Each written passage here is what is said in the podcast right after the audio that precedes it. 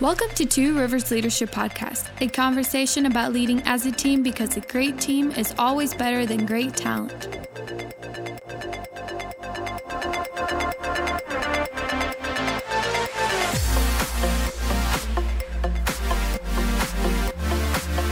Hey, everybody, I want to welcome you to the Two Rivers Leadership Podcast. My name is Will Hampton. I'm the lead pastor at Two Rivers Church. We are excited about you being a part of what's happening here. We are now on episode six. This episode, we're going to be talking about the leadership culture entitled Leaders Are Servants with Ownership. The idea behind these cultural values for leaders is that culture always trumps vision. There's a gap between vision and culture, and where that gap exists, is where the frustration and the ineffectiveness that we'll experience in our cult in our in our mission. So what we've got to do is we've got to look at how we act, how we function, how we behave and make sure that those things line up with the vision. And when when we do that, we're going to see that we're way more effective. But if we don't do anything to ever change how we behave, we're never going to see the vision come to pass. And we have a huge vision that we're going to do together as a team. That if we, everybody together buys into these ways of behaving as leaders, then we're going to see so much more impact. This idea of synergy. I don't think I've talked about this before, but but the idea that like the great example of synergy comes from this horse. A horse by itself, there's a certain amount of weight that it can pull. Maybe it can pull 2,000 pounds. And then you, then you have another horse, that horse that can pull 2,000 pounds. Now, what happens when those individual horses come together to pull a load? How much do you think they're able to pull? Now, math should say, well, if the one could pull 2,000 pounds and the other one could t- pull 2,000 pounds, why then they'll be able to pull 4,000 pounds together. But what we discover is when both horses start working together, there is an increase, there's a multiplication in their effectiveness, in that that those horses then can pull 10,000 pounds. They're five times more effective when they're pulling together than they are when they're pulling by themselves. And that's why we believe that leading together as a team is always better than having individual talent, having people functioning, just doing their own thing in their own way. That if we can get everybody functioning together, buying into these cultural values as leaders, then we're going to be so much more effective. We're going to be so much more productive.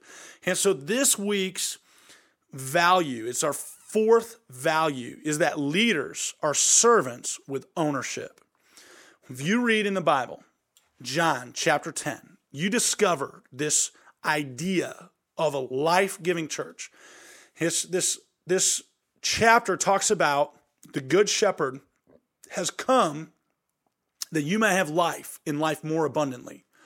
You see, there's the enemy of our soul that came to kill, steal, and destroy, but the good shepherd came to give us life. And, and then in that chapter, it begins to talk about what is the good shepherd, how the good shepherd functions. As you read down in John chapter 10, we want to be a life giving church but if we're going to be a life giving church, then as leaders, we have to be like the good shepherd. And in the good shepherd in John chapter 10 is compared to hired hands. So the comparison is when the when the hired hands are working in the field and the wolf comes, when this predator shows up, when things get tough, the hired hand bolts and they take off. But the good shepherd lays down his life for the sheep. Leaders are servants with ownership. And what that means, and the way we look at that here in the church, is this big shift, especially maybe for this millennial generation, that like I, I kind of watch Bible college students. They come out of Bible college and say, "Oh, I need to get paid now. I, I, somebody owes me something to be in ministry." Like I'm, I'm, I've got my degree. I've got all this knowledge. I've got all this information, and it's it actually is this rampant culture within the church of how we hire staff members.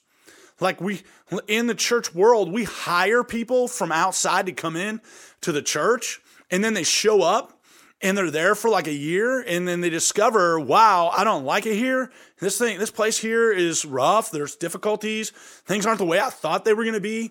And what happens is just like what we read in the Bible, that the hired hand, when things get rough, they bolt.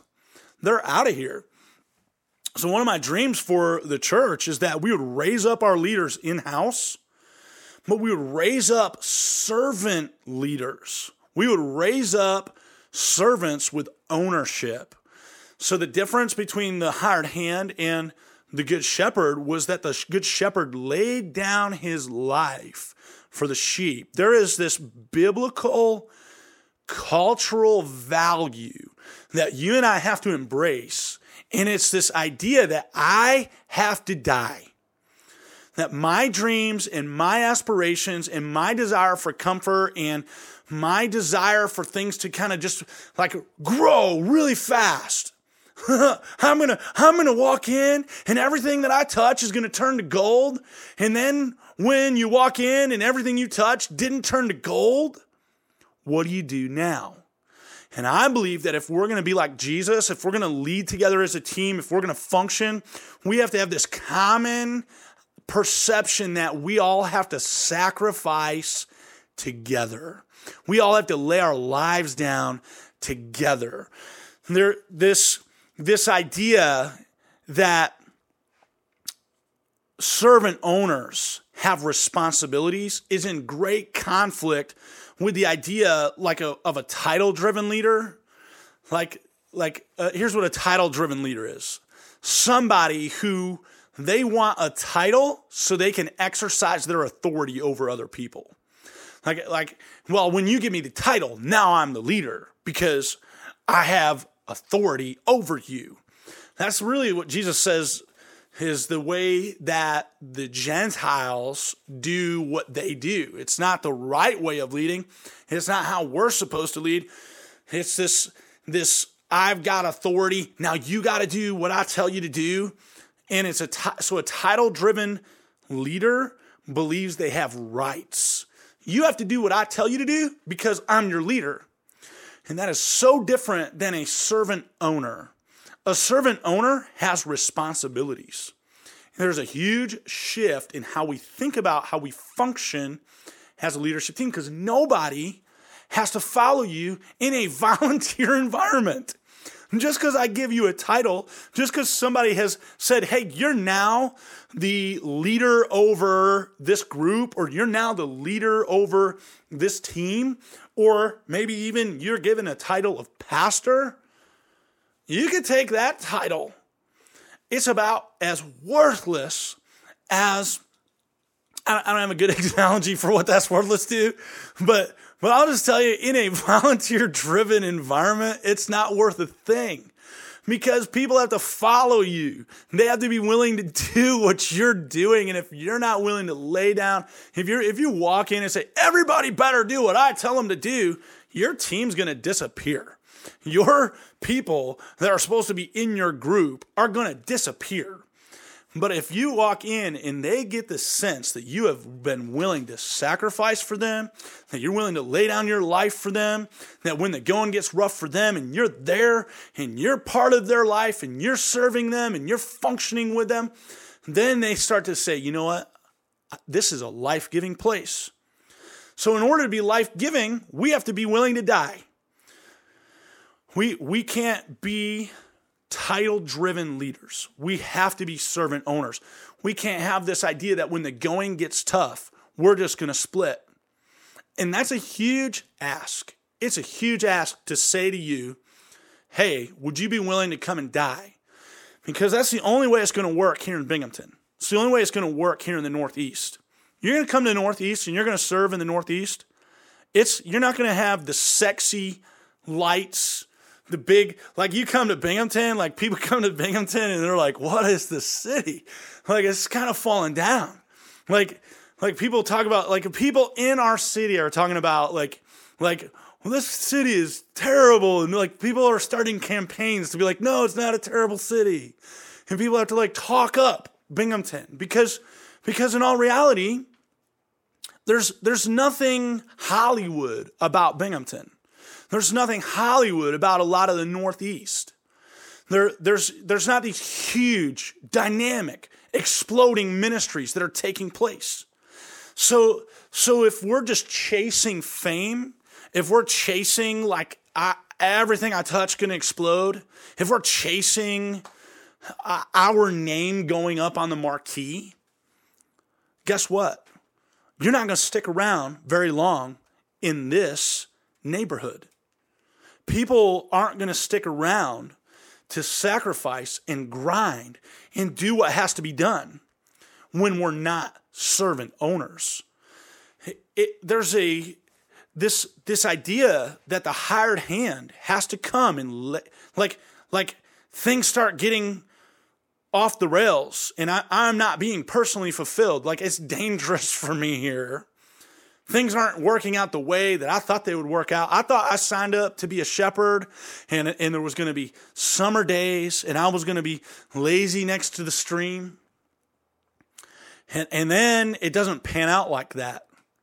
We discover very quickly if you're a servant owner or if you are a title driven, entitled leader. And so, so servants, leaders are servants with ownership. Another way that I think about that is that we all win together and we all lose together. The church that I used to serve at uh, was the culture was really kind of a program driven culture. And so when you have a church that's sort of program driven, you have these different silos. There's the children's ministry, the youth ministry, the, the Sunday school department, the uh, discipleship department. You have you have all of these different sort of uh, silos that are competing for resources, competing for time, competing for volunteers. And uh, so if there's time to do an event, we say, well, that's a kids event, or that's a youth ministry event, or or that's a uh, adult discipleship event. And what happened was uh, the adult discipleship thing had to function by itself, and the kids ministry thing kind of had to function by itself, and the youth ministry thing had to function by itself. And what you had developing was instead of this idea that we all win together and we all lose together, was, well, that's your department. I can't help you with that. That's your thing. I'm doing my thing. And anytime your thing is in conflict with my thing, then it's not going to function. And so what you had was it created this culture in the church where instead of everybody being on a team together, we had these silos where in my silo, I am looking out for me and my department. And over here in this other silo, they're looking out for them and their department. It's a big difference between servant ownership because a servant says, you know what? I'm looking out for God's department. I'm looking out for the kingdom to grow. And I might not get any glory, honor, or recognition. I might not get any, it, it might even be a sacrifice of my time and my talent and my treasure. But I'm going to be a part of this thing, no matter if it's my title or my department. We're going to make this thing succeed because when the adult ministries department wins, I win. When, when the youth ministry wins, I win. When the kids ministry wins, I win because we have one goal. We have one destination. We have one purpose. We exist to see the world transformed by leading people to Jesus. And when we have different departments or different ministries that are functioning, if we all work together, My mom used to love to say, many hands make light work. When we all work together, it gets easier. The sacrifice becomes less, but it has to take that somebody steps across the line from I'm busy about my thing to saying, you know what, I'm going to be busy about your thing too. And then when everybody begins to function in that way, we begin to function together.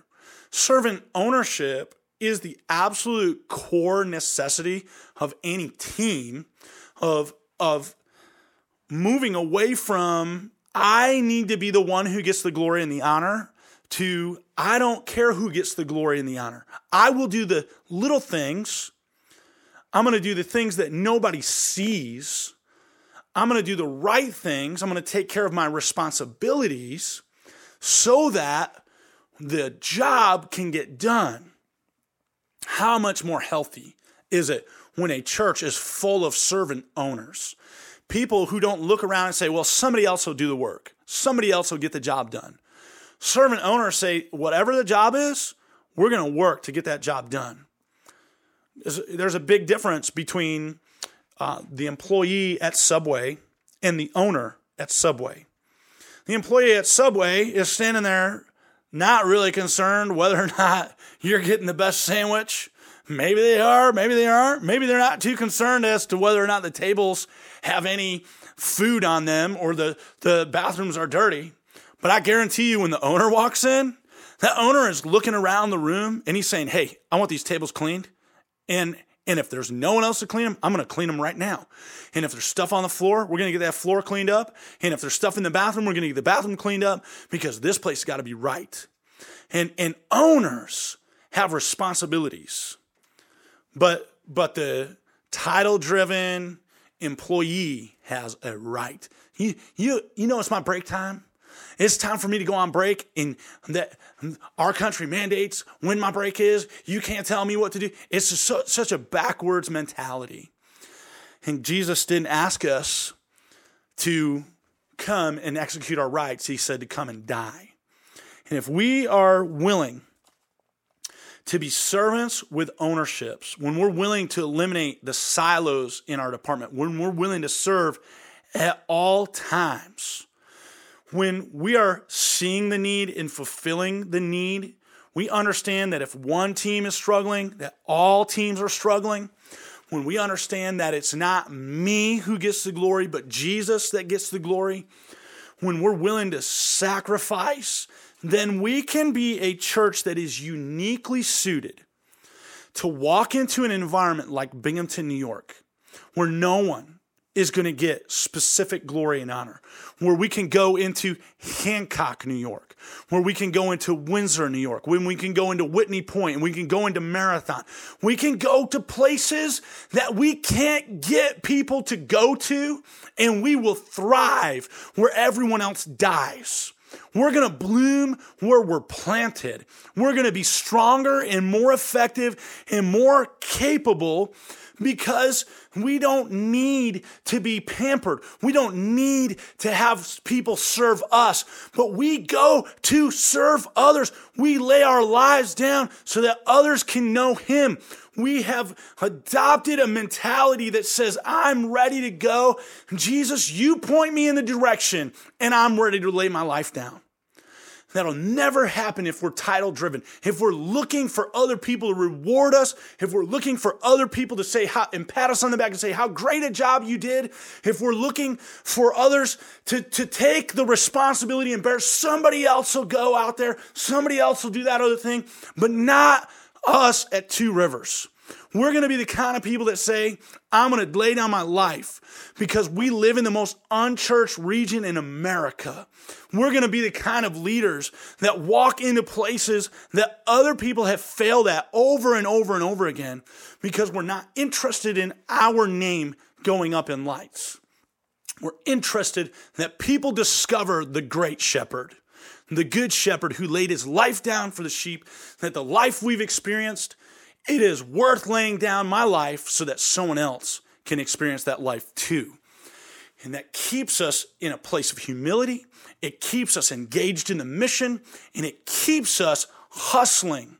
It inoculates us from having this heart that demands somebody give me something. A heart that demands a greater platform. A heart that says, I'm going to elevate myself. In fact, the word says it this way if you would decrease, Jesus would increase. When you become less, he'll become more. But when you are willing to lay down your rights, God will increase your platform. God will increase your influence. God will increase all of those things because it's not you that he's promoting, it's Jesus. And so that's what we've got to do. We're never going to take over. We're never going to be able to be a movement that multiplies and thrives in difficult places until we have a movement full of leaders who are servant owners. So let me, let me end with this challenge for you. What parts of your life do you feel like you're not being recognized? What parts of your life do you feel like that other people need to give you more recognition? I think that, that that's a challenging question for any leader because it exposes whether or not we're leading from the right motivations.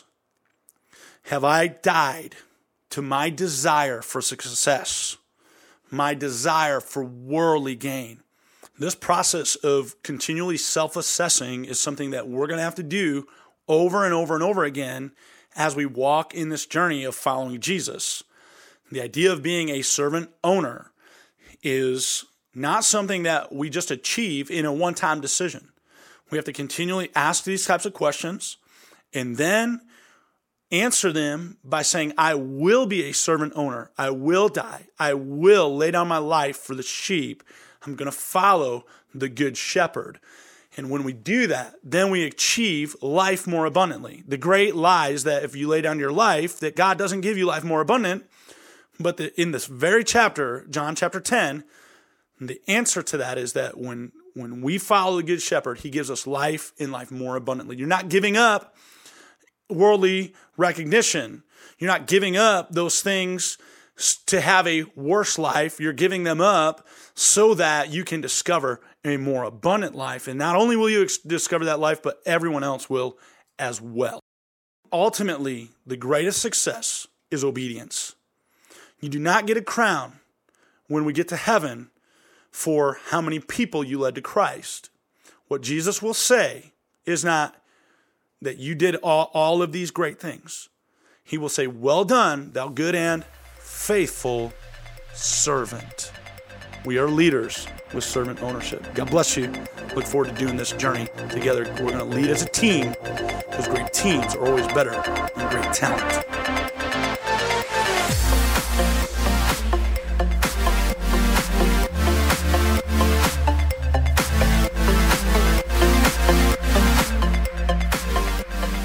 Hey, Sue, I'm so glad that you tuned in and listened to this podcast. If you have any questions or any comments, I would love to hear from you and get any feedback that you might have or, or uh, comments that you might add to this discussion. You could email pastor at two. That's T W O riversassembly.com and, and just share with me what your thoughts are maybe something that I talked about that you you might be confused by or something that you want some clarification or maybe you you want to challenge some of the ideas that we've presented and I'd love to be able to kind of sit down with you and talk through those things and and hear what this impact is making in your life. God bless you. Have a great week.